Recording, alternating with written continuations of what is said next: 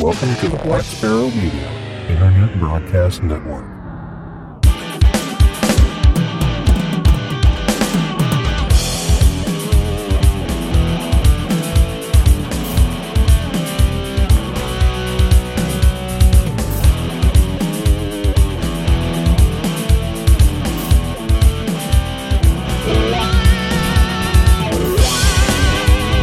Well, hello everybody, and welcome to a new, a brand shiny new episode of Linux in the Ham Shack. This one has episode number 159 attached to it. Wow, we've done 159 episodes. Amazing. It is truly it's amazing. It's also a brand shiny new year. It is too. true. This is the 4th of January 2016 as we're recording this. Happy New Year to everyone out there. Yay. Hopefully your two, 2016 will be better than your 2015. But anyway, I'm your host, Russ, K5TUX, and across from me is Cheryl, Maybe I'm not across from you. and maybe you are. Maybe I'm in another room. You just don't know it. I, I would think I would know it if you were. Maybe. You never know. No, I think I would know, actually. Really. Yeah, really. Whatever. So, and we are awaiting Pete, VE2XPL, who says he will be here at some point, but he is not here now. So let's just dive in to Yay. our episode number 159.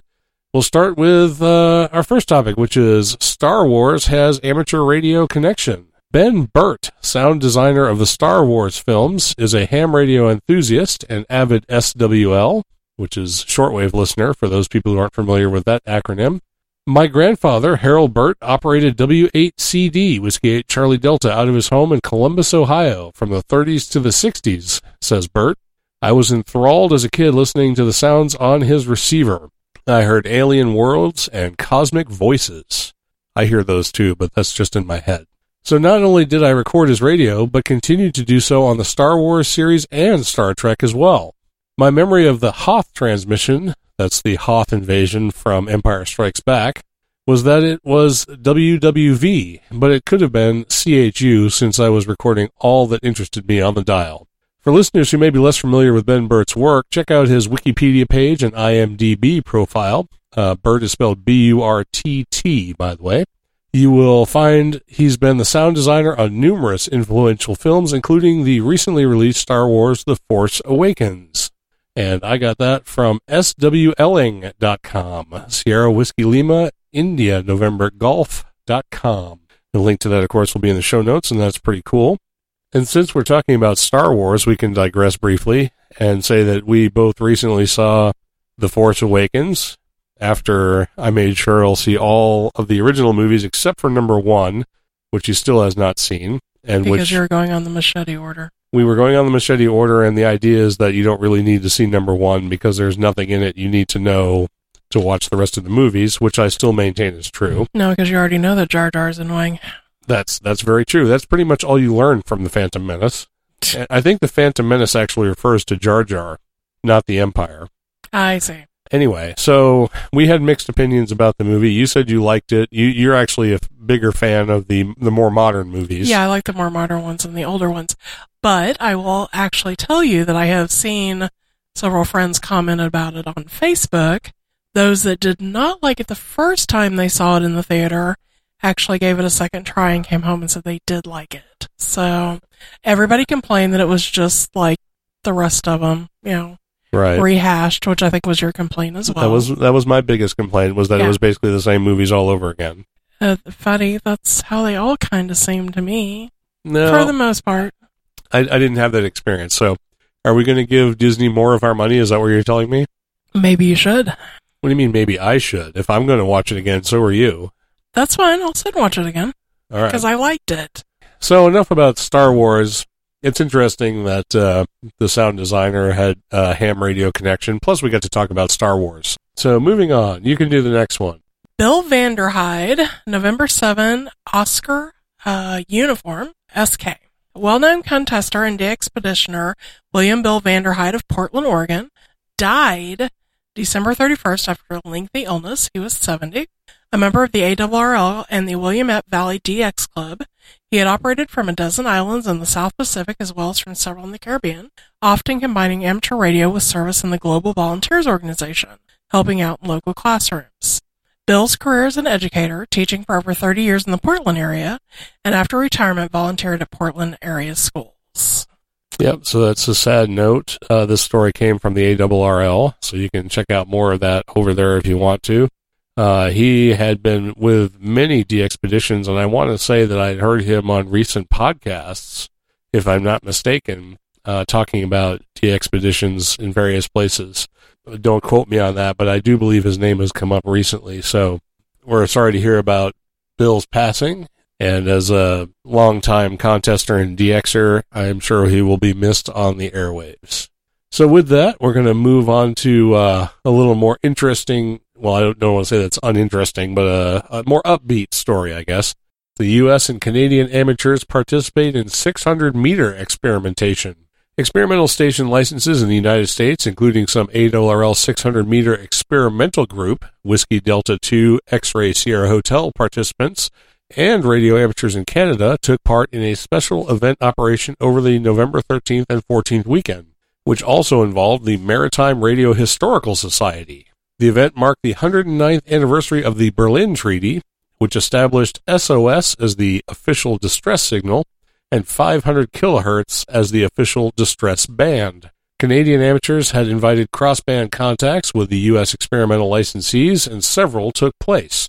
Amateur radio operators in Canada gained access to 472 to 479 kilohertz on May 1st, 2014.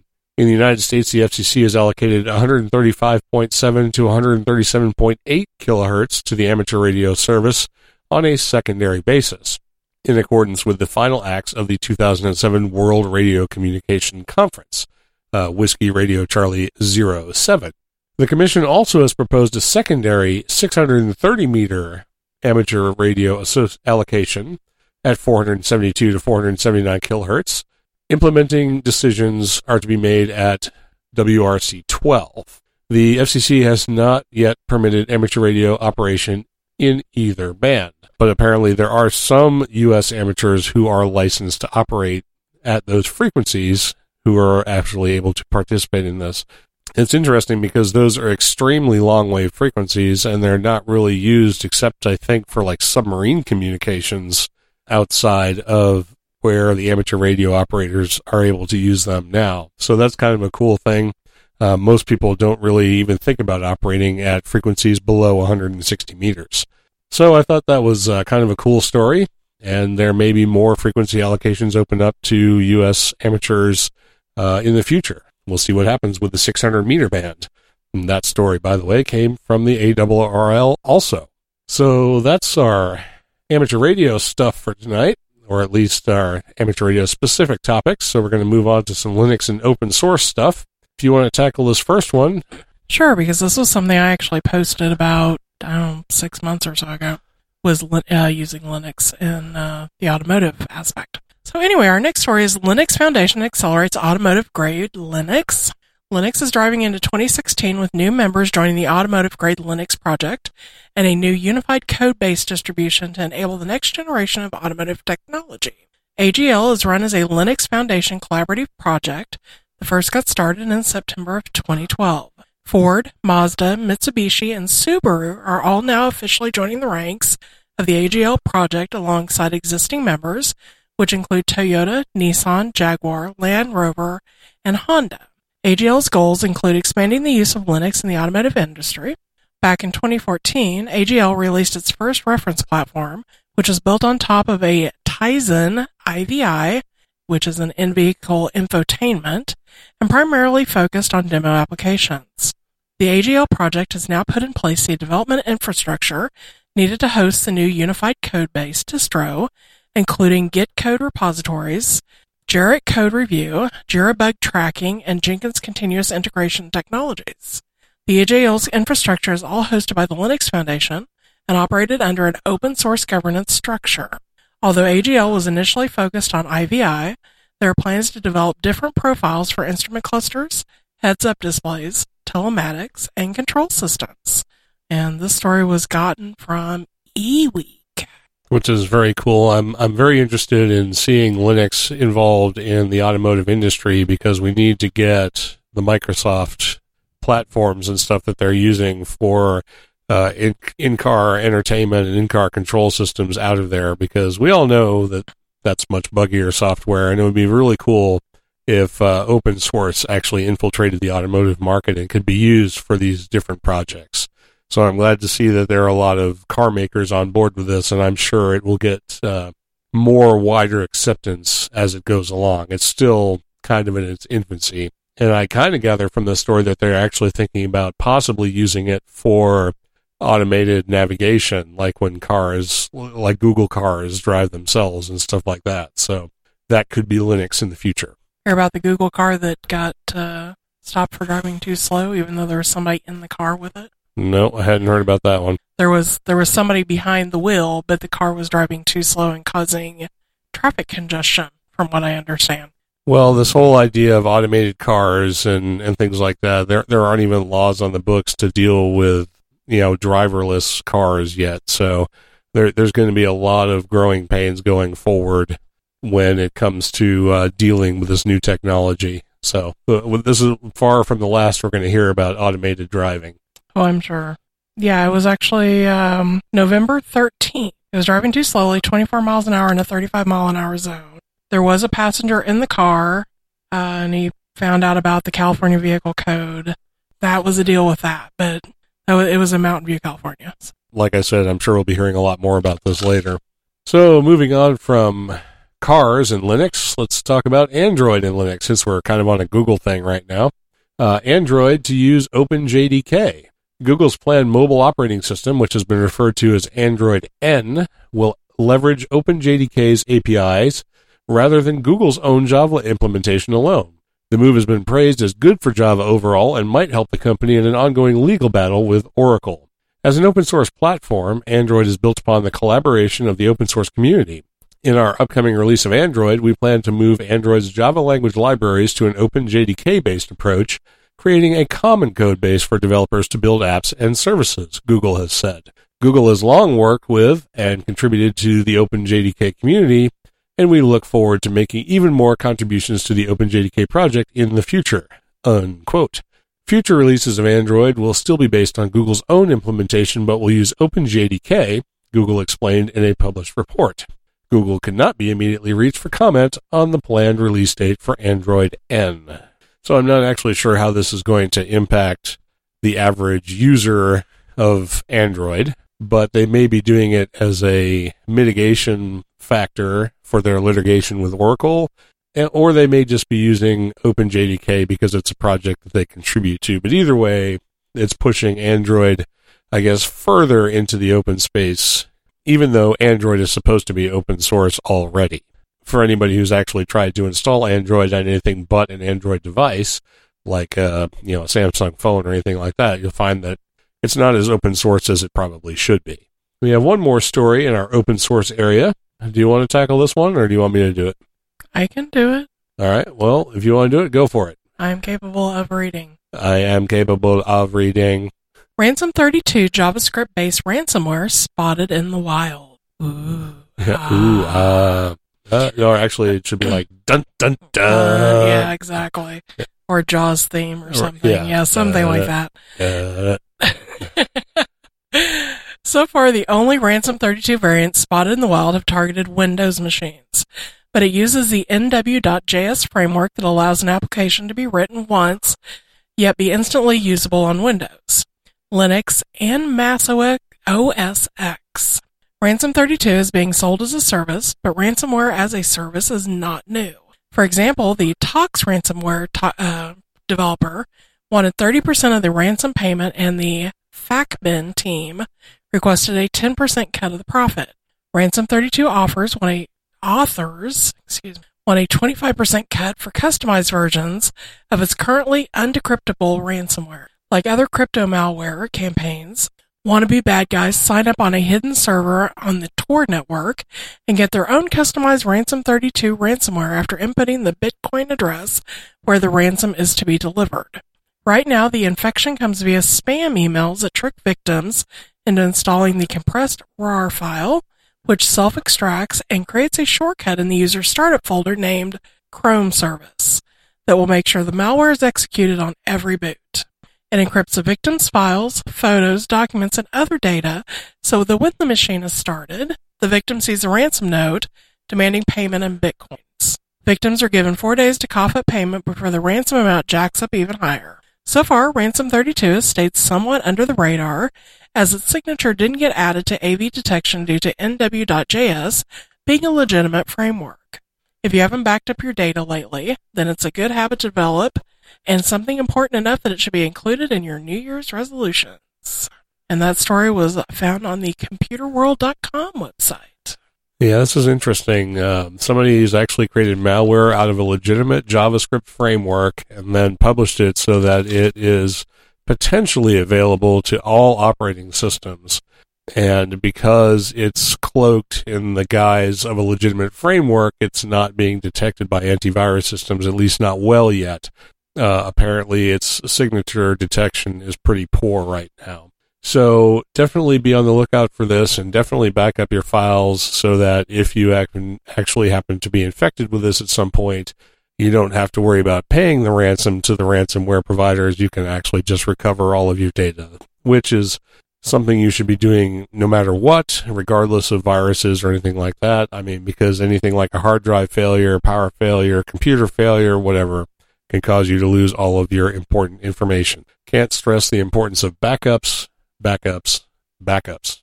Do you do backups? I do do backups. When was the last time you backed up my computer? Um, does your computer have anything on it that needs to be saved? There's a boatload of pictures. Well, then maybe you should be backing it up. Maybe you should be updating my software. Well, that has nothing to do with backups. That's it's all part of you going in and actually sitting down on my computer and doing stuff. Maybe you should do it. That's not my job. Yes, it is. No, I'm not. You, you operate your computer. You should back it up. Uh, why do I have a computer geek in the house again? Not to coddle you. Oh, harsh. well, next time that you need something, I'll be like, no, I'm not going to coddle you. I see. Uh huh. Uh huh. All right. So with that, we're going to move on to our Linux in the Ham Shack segment, which I can hopefully make interesting just out of a list of things that I have here, since I don't actually have details, but I do have all of the websites up. So hopefully I can give out some pertinent information as we go through these. Uh, but what I want to talk about is the variety out there of PC to ham radio interfaces, which if you're using ham radio and you're using Linux in your ham shack, then you probably need one of these devices or something along these lines if you don't want to build a custom interface between your computer and your radio.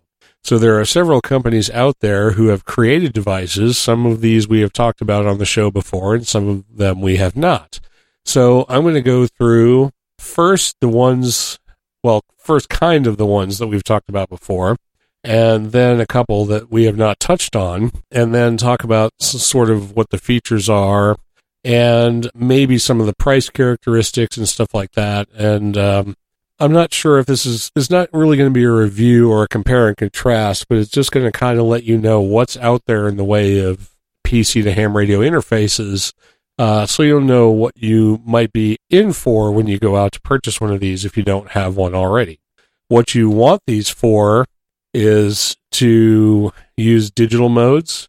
You know, some of these are required if you want to do uh, PSK 31 or any of the other digital modes that are supported, like for FL Digi, you know, like Olivia and Hell Schreiber and RTTY and stuff like that. Some of them can be used for other sound card based data transmission protocols like WeFax or APRS or anything that needs a sound card or a push to talk or other radio integration. So the ones that I've got here, and I have six different companies that I'm going to talk about. The first one is Buxcomm, B U X C O M M.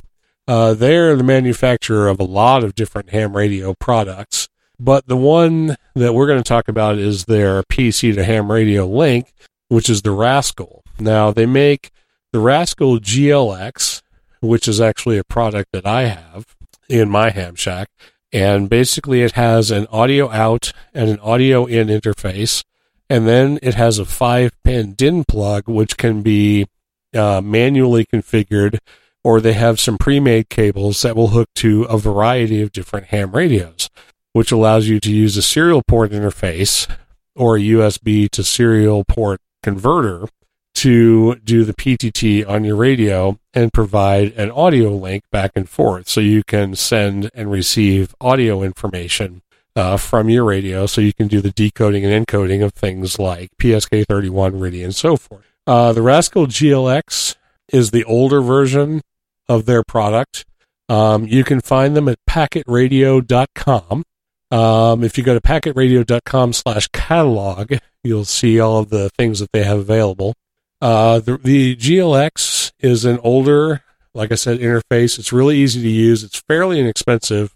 I have to say that when I was looking at the Buxcomm website, packetradio.com, uh, their website is very old and it's kind of like a disaster. So I was not actually able, I mean, they, it's not organized in any way that makes sense to me. And so I was not able to actually find the prices on their product. So if you're, if you're looking for the Rascal, you'll, you're just going to have to either call them or try and work your way around the packetradio.com website because it's uh, truly, truly a nightmare. Um, but they also have a newer version called the Rascal Mark III. And this is one of the interfaces, the newer interfaces that does not require a serial port connection. What they have done is they've given you a two wire connection so that it connects to your audio interface because these do not contain sound cards. The Rascals don't have built in sound cards. So your computer has to have a sound device in order to use these. Uh, but they interface with the aux port or the mic port on your radio. And then what happens is they have a basically a Vox circuit. So as soon as there is audio detected coming out of the sound card, it will invoke PTT. So you don't actually need serial port control. It basically just does an automatic PTT when it detects audio. Uh, there are some other devices that we're going to talk about in a minute, which also do this. Um, that's kind of nice in that you don't have to have your program that you're using, like FL Digi, configured for a specific COM port because a lot of people complain that they don't know what their COM port is or it's very complex to assign a specific COM port or to even figure out what COM port you're using when you're using a, a sound card device or a PTT device. And the Rascal Mark III eliminates the need for even trying to figure out what that is. Again, both of these can be found at packetradio.com, and I could not find prices on either one, even though I'm on the page that shows the information and the instructions on how to use them. So I find all of that rather pointless. However, they do have a phone number. If you really want all the information, uh, I would just call the phone number and they can hook you up with the specific data cable that's necessary for whatever rig that you happen to have. So um, I see there's some chatter in the chat room, so let me read it real quick. Okay, yeah, and they're all just talking about the sort of what I'm talking about. So uh, that's good though. Keep keep that chatter up. We like to hear uh, people talking about what we're talking about. It's always good news. So anyway, that's the first of the interfaces we're going to talk about. The uh, Rascal, both the GLX and the Mark III, available from Buxcomm at PacketRadio.com. That's one option. Uh, another option that's really, really popular out there, and we've talked about before, is the Tigertronic SignalLink USB. They actually have two SignalLinks. The USB seems to be particularly popular with people. For one thing, because it uses the USB interface uh, for selecting your COM port and for doing the PTT. The other nice thing about the SignalLink is that it has a an audio interface built in it has a sound card, which means you don't actually have to have a sound card in your computer. So if you're using something that doesn't have a sound card, for example, the SignalLink might be exactly the way you want to go. According to their website, the SignalLink USB combines the performance of the SL1 Plus with a built-in low noise sound card. Uh, you only have one USB connection to the computer, and in most cases only one connection to the radio, which is uh, usually an aux port connection or a microphone port connection to do the PTT.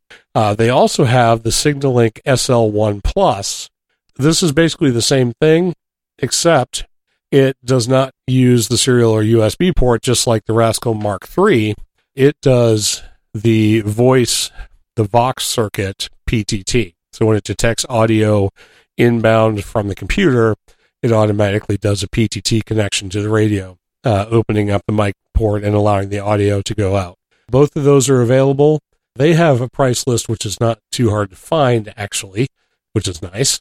Uh, the Signalink USB is $120, and the Signalink SL1 Plus, which is the one that doesn't require a USB interface, is $90. So there's your option there for the Signalink. You can find that at tigertronics.com. That's a website that is far more easy to navigate uh, and look for what you're doing. And they have uh, cables pre built for all major radios and probably some minor ones. Um, so for that price, you might want to check one of those out. Uh, those are a very popular interface. Next to another popular interface that we've talked about before on the show is the Rig Blaster, which comes from West Mountain Radio. Uh, there are several versions of the Rig Blaster, everything from little USB dongles, which only do rig control, don't actually do sound stuff. They have ones that are just sound, and they have ones that do both. Uh, and these all range from $55 for rig control only, uh, USB interface, to a basic, which does everything, including passing sound using a serial port uh, or USB, which costs $60. They have the plug and play, um, which should be you know usable by most people. Uh, provides cat control. Has a USB interface. That one's $120, uh, so similar in price to the Tigertronic Signal Link. And then they have some much higher end ones some that include like Bluetooth connectivity, compatible with all radios, uh, use cat control or serial interface, have CW keys and stuff like that. So you, you just have to go through and see which one meets your needs. Uh, and then of course there are there are cables available pre-built for all major radios and probably some minor ones for that as well. Uh, those can be upwards of $300 depending on the features that are included. Uh, the Rig Blaster, the Rig Blaster Blue with Bluetooth is 200. The Advantage is 200, and the Pro, which has presumably all the features built in, not counting Bluetooth, is 300. So th- those are getting up there uh, a little pricey. I think they're all come with uh, an interface cable. When you buy them, you just tell them what radio you have, and they they throw in the one that you need for your particular radio. Wow, there's all kinds of chat in the room. Anyone following all this? Because I'm not. Let's see. Lord D is in the chat room. He's, uh, let's see, there's a couple of comments here. He says, uh, by the way, Russ, I'm Kilo Delta 9, Bravo Whiskey Juliet. So very cool. Glad to know you've got your ticket now. That's, that's excellent. Uh, he says, could you also mention kind of what bands or licenses these modes might apply to most? In my experience, most of these are done on high frequency when you're doing PSK and Olivia and Ridian, Hellschreiber. Those are pretty much all done on HF, which means that you probably need a general class or higher. However, the the Tech Plus licenses that are available as as the base licenses in the US provide some frequency allocation in the 10 meter band. So in the 10 meter band, and, and I want to say 80 meter band too, man, I feel like I'm out of it. But I want to say there's some availability in the 10 meter band and and the 80 meter band uh, for techs as well. And so you could use these devices as a tech. But if you want to have a full range of availability, you know, worldwide communication using the digital modes and so on, you're probably wanting a general class license in the United States. Now, I don't know how that translates across the world um, because every country has you know different license classes and different allocations and stuff like that. So, uh, but I'd say as a U.S. ham, if you want to use one of these interfaces, um, you will get much more satisfaction out of it if you are a general class or higher. So there there is that to consider. Moving on from the West Mountain Radio Rig Blaster, which is an interface that I also have. I have the Rig Blaster Plus, uh, which is not manufactured anymore. But that was a nice low cost interface. I think I, I got mine used and I think I paid like $40 for it. Uh, so they're still out there. They're still available. You might want to check eBay or eHam or something like that for those. and it works just fine. Again, it's a non-sound card interface. I believe some of the some of the rig blasters, the more expensive ones, do have built-in sound cards. Uh, you just have to choose the one that's right for you. Uh, next is some stuff that I was not familiar with until today. There's a website called rigexpert.com, and they have a couple of interfaces. Uh, the first one they have is the TI7. The TI7 is very similar to some of the other ones that we've already talked about. It provides an analog audio interface to you know your your radio from your PC. It does not have a built-in sound card. It can be operated with a USB port. Uh, it has knobs for uh, transmit and receive gain and stuff like that. And all of these interfaces have some some options on them as far as potentiometers for volume gain, uh, LEDs for showing TX and, and RX operation, whether you're using cat control, whether the PTT is active, stuff like that. So you probably want to go check out each one and see which one meets your needs exactly. The Rig Expert TI7 is very similar to like the SignaLink. It's in, it's in a similar case. Uh, it has similar options, similar knobs, uh, things to tweak. However, it doesn't have a sound card interface, so you will need a USB port and a sound card uh, to use the Rig Expert TI7. And I don't know that there are prices for that one here. At least I don't see any listed. Unfortunately, I can't report on that. Uh, they also have what's interesting is a wireless interface. It's called the WTI1, and this actually has a 25 pin interface, and they make specific data cables that inter- that connect between this uh, 25, basically RS485 port, and your radio.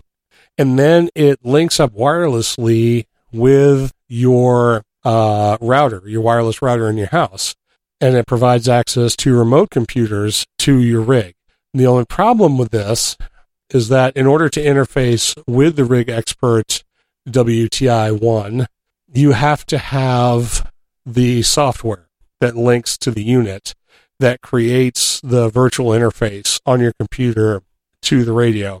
And that is Windows only. So if you want to use this, it's only available for Windows but if you don't mind that, yeah, I mean, because you can run FLDigi on Windows. If you want to use FLDigi on Windows and, re- and do this remote connection, you can do that uh, using the Rig Expert WTI one. Just remember that it is only Windows. And again, I do not see information on pricing on this, uh, so I have no idea how much it costs. Um, let me see. There's a link on the website for purchase options, and that's producing a 404. So they may not even be making these anymore, but if that's something you want, remote wireless access, you might want to give that one a try, uh, which is at rigexpert.com. Another one, the next one that we're going to talk about is one that we have talked about before, and that is the Microham interface. And they have several, uh, but Microham makes some very nice interfaces. They have four different ones that are sort of in this group that we're talking about. The first one is the USB interface 2, this one does radio control uh, for CW and push to talk.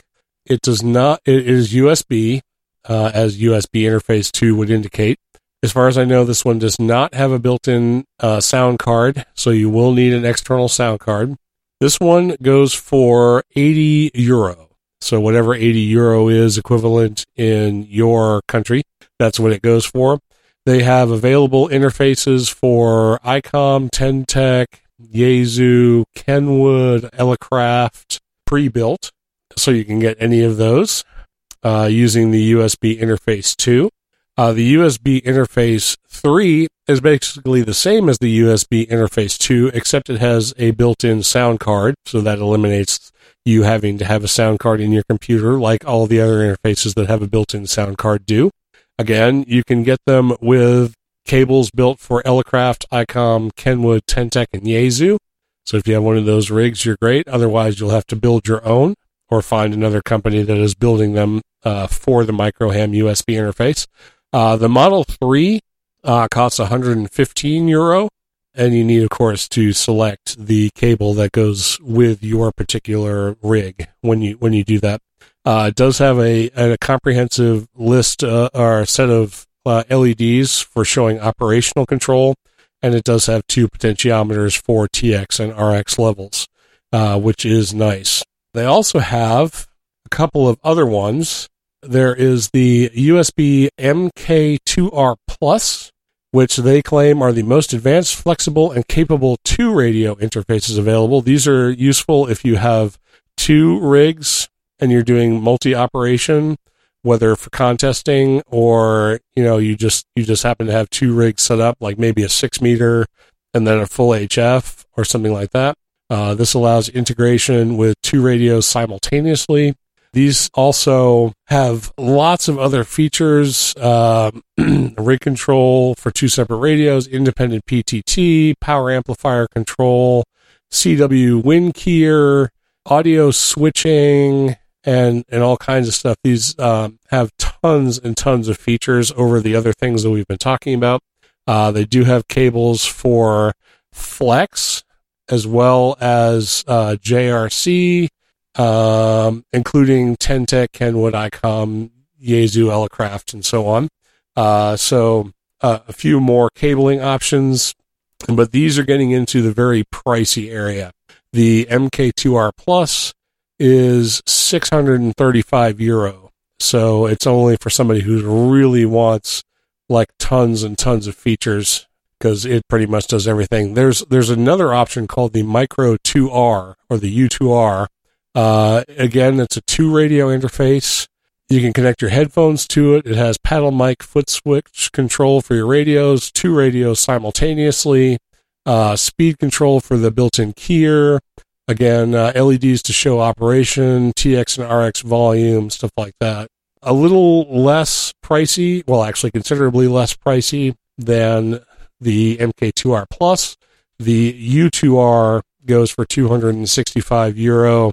And then I believe you have to select a cable for your particular device. And I believe that is extra on the U2R. At least according to the website, it seems to be extra. So another one, uh, full featured and does support two ham radios at the same time. However, uh, fairly pricey on the market there compared to some of the other options. But again, one to look at is if you're a serious uh, and have multi radio uh, set up and you really want the accessibility that that gives you. Uh, you can find those at microham.com, www.microham.com. And the last interface that uh, I'm going to talk about is one that I had never heard of until today, but it's made by ZLP Electronics. Uh, you can find this at www.g4zip.co. Uh, sorry, www.g4zlp.co.uk. These are basically like black box interfaces. There are several of them available. They're called Digimaster. Uh, there's the Mini Pro, the Mini Pro SC, the Data Link, the Pro Plus, and the Pro 3. Uh, as as they go up, as I've read them, they have different features. Uh, the first one doesn't have any like potentiometers for uh, audio control or anything like that. It's it's a dirt cheap interface just so you can uh, get your radio connected to do all sound card control and volume control using uh, the existing devices. It's basically just for push to talk. And then as they go up in price, they go up in features as well. Uh, some are serial based, some are USB based, and so on. Uh, there's a nice matrix of information at the website, uh, the link to, to which, of course, will be in the show notes. These start at $45 US for the Mini Pro. And for the Pro 3, that's $210 US, 210 And of course, they have uh, cables available for all of the major brands again uh, Kenwood, let's see, Elecraft, ICOM, uh, Yaesu, and it looks like that's it. So, I mean, all of these are customizable. You can create your own cables. All you have to know is the pinouts on your accessory ports or your or your mic ports uh, and you can make a cable for anything, uh, regardless of the interface that you choose to use. And there are tons of them out there. You just have to choose which ones uh, meet your needs, which ones have the indicators which show operation, which ones have the potentiometers and the controls and allow you the accessibility to use one radio, two radios, USB interfaces, serial interfaces, no interfaces, you know, whether it's Vox controlled or not. and you just have to compare each device and the price that you're going to pay for each of these devices and figure out which one is the one that's going to meet your needs. So again, uh, that last one you can find at uh, www.g4zlp.co.uk and links to all of these, which by the way were Buxcomm, Tigertronics, West Mountain Radio, Rig Expert, Microham, and ZLP Electronics will be in the show notes. Like I said, I have two of these. I have the Rascal GLX and I have the West Mountain Radio RigBlaster Plus. Um, I have not had any problem with any of these interfaces. They all work really well. Most of them are fairly simple to install. They're cross platform because they're basically just hardware interfaces. So they're generally speaking software agnostic, except, except of course for the Rig Expert WTI1, which provides wireless control. So hopefully this will help you uh, at least give you some resources to find the information about these interfaces if you want to do digital modes and allow you to do a little bit uh, better research uh, and choose the options and the price that are right for you.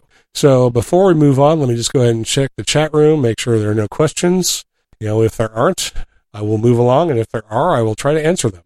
Well, the talk in the chat room has uh, turned to D Star and like DV dongles and DVAPs, which is beyond the scope of this uh, HF radio interface that we're talking about. Maybe next time around we can talk about D Star a little bit more and about the interfaces that are available uh, for doing for doing D Star and stuff like that, because there are, there are a few of those as well, and it might be useful for people who are who are wanting to get into D Star. But uh, since we're not talking about D Star, we're talking about ham radio interfaces uh, for HF and uh, digital modes like PSK31 and stuff like that. I don't see any uh, conversation about that in the chat room, so we are going to move on. And moving on means we've come to the music. So that's good. That means I get to take a quick uh, talking break. That's good right now because I could use one. So anyway, we're gonna we're gonna hit the music, and on this tonight we are going to listen to a group called Dean Moore. This is a group that's out of the Netherlands. The song you're going to hear is called Liars. It's off the album The Storm is Over, courtesy of Jamendo, of course. This one came out in July of 2010. It runs about three and three quarter minutes. Um, this is definitely on the heavier side, so right up my alley. And I know some people enjoy that kind of music and some people don't, but you know, that's exactly what you're going to get. So Here's Liars by Dean Moore. We'll be back in uh, just under four minutes to continue the program.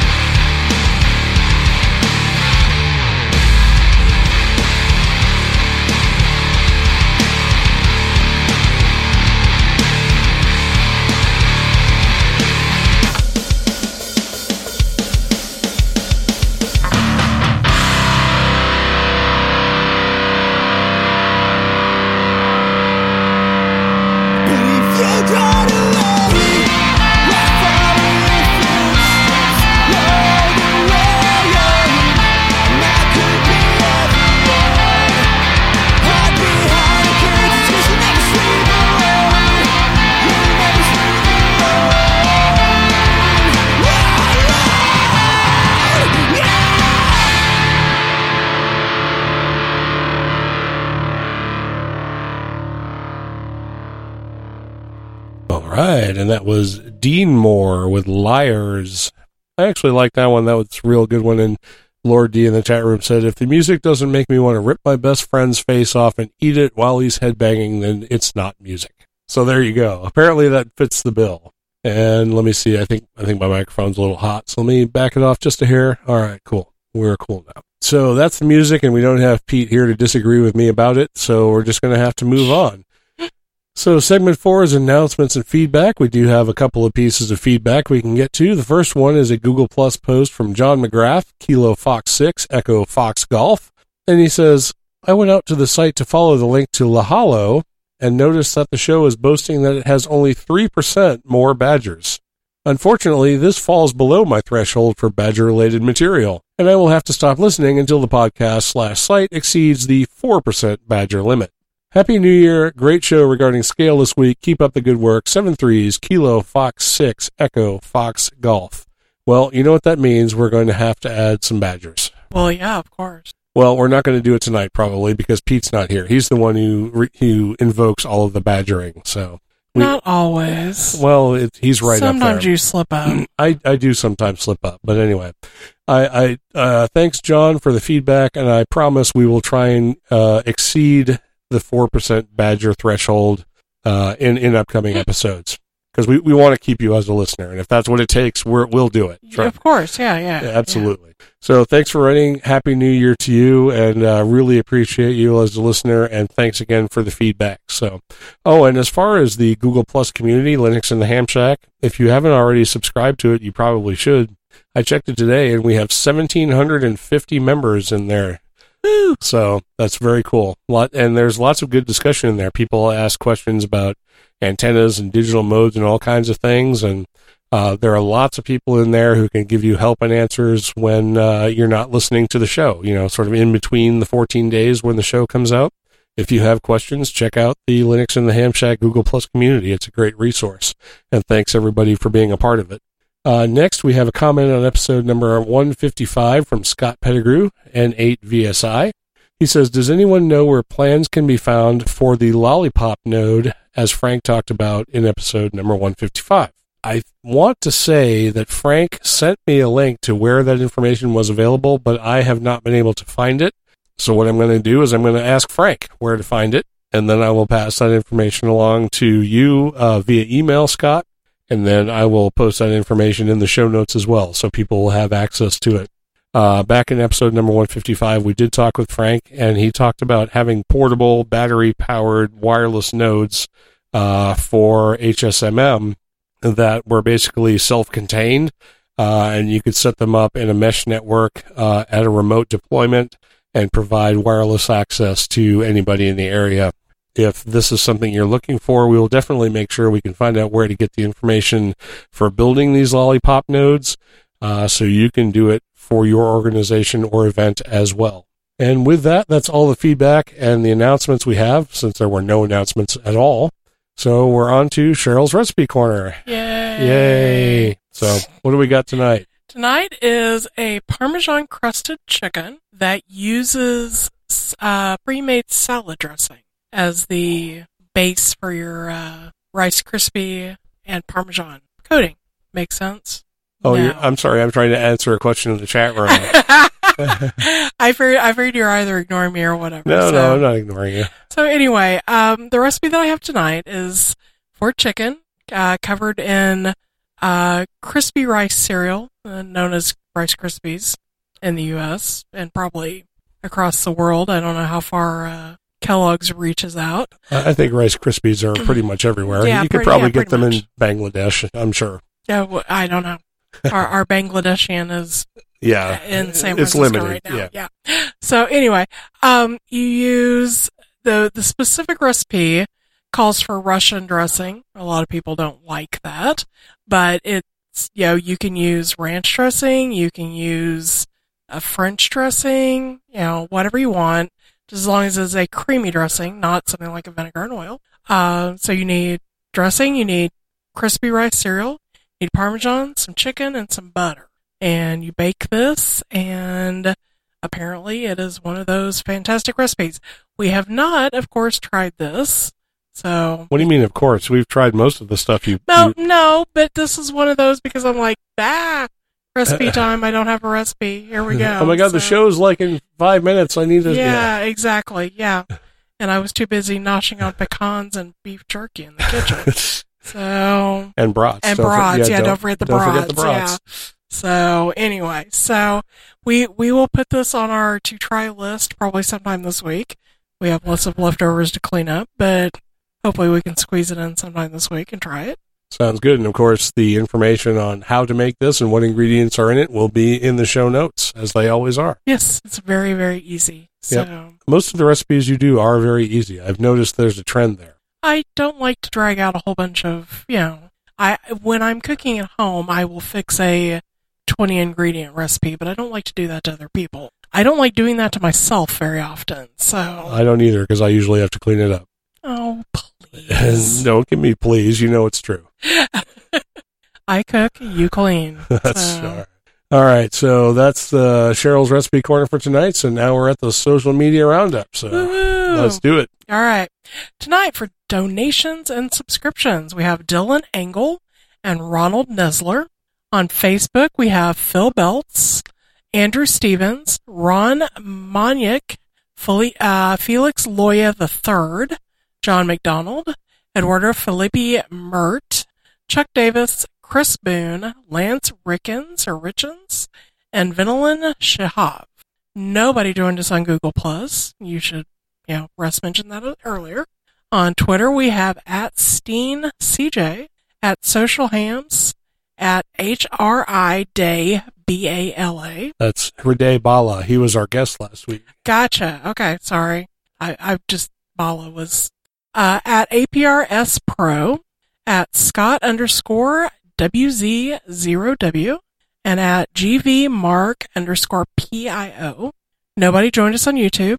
Mark Gilliam joined us on our mailing list, and Darren King bought something from us. That's right. Darren King bought a T-shirt from us. Yay! Woo! We don't often get to say we had merch sales, but we get to say it this time. And also, we had someone on the mailing list. So, very cool. And uh, for those of you who haven't figured it out already, we do have social media connections all over the internet. You've heard them all Facebook, Google, Plus, Twitter, uh, YouTube. We have a mailing list, and we do have merch at cafepress.com. And you'll hear more about that in a second. So, you know, be a part of that. Um, we do have an ambassador our our friend Rich KD0RG will be an ambassador at the North Car- uh, North Carolina, yeah, right, North Colorado Linux Fest coming up towards the end of this month. Woohoo!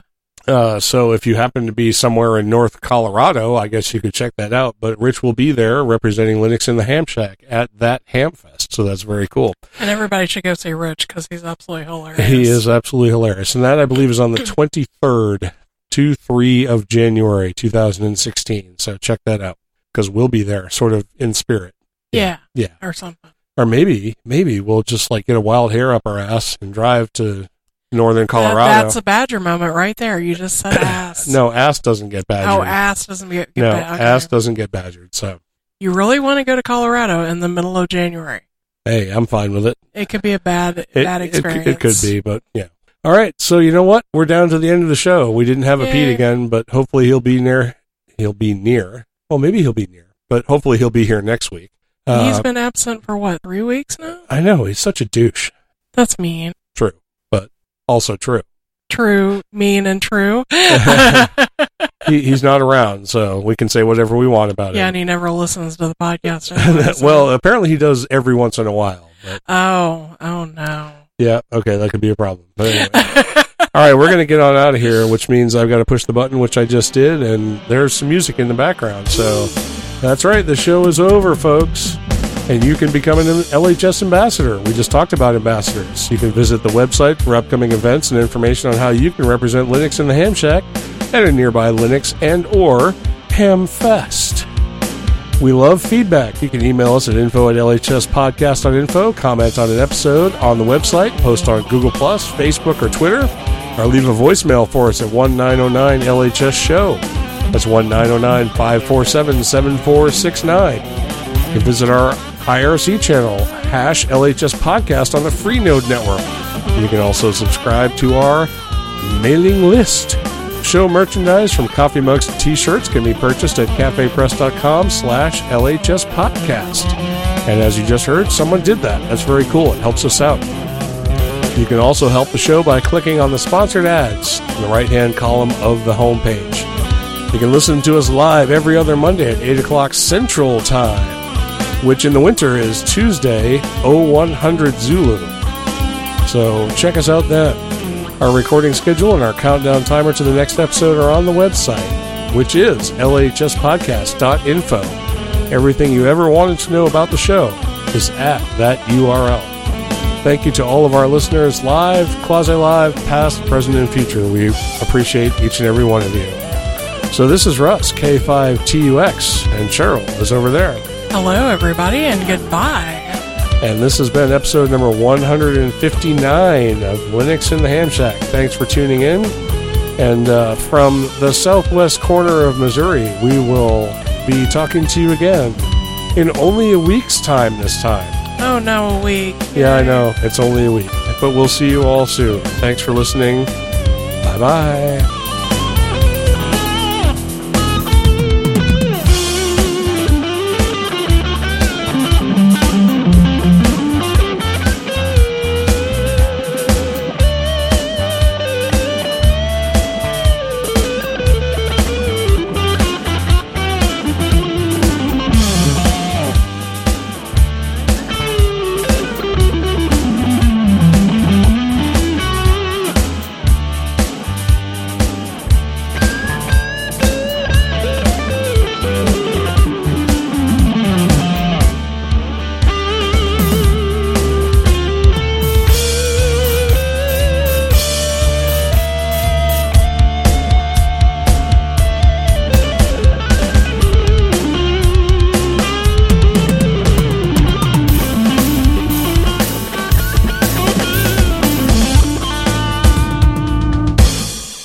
The king of bitch.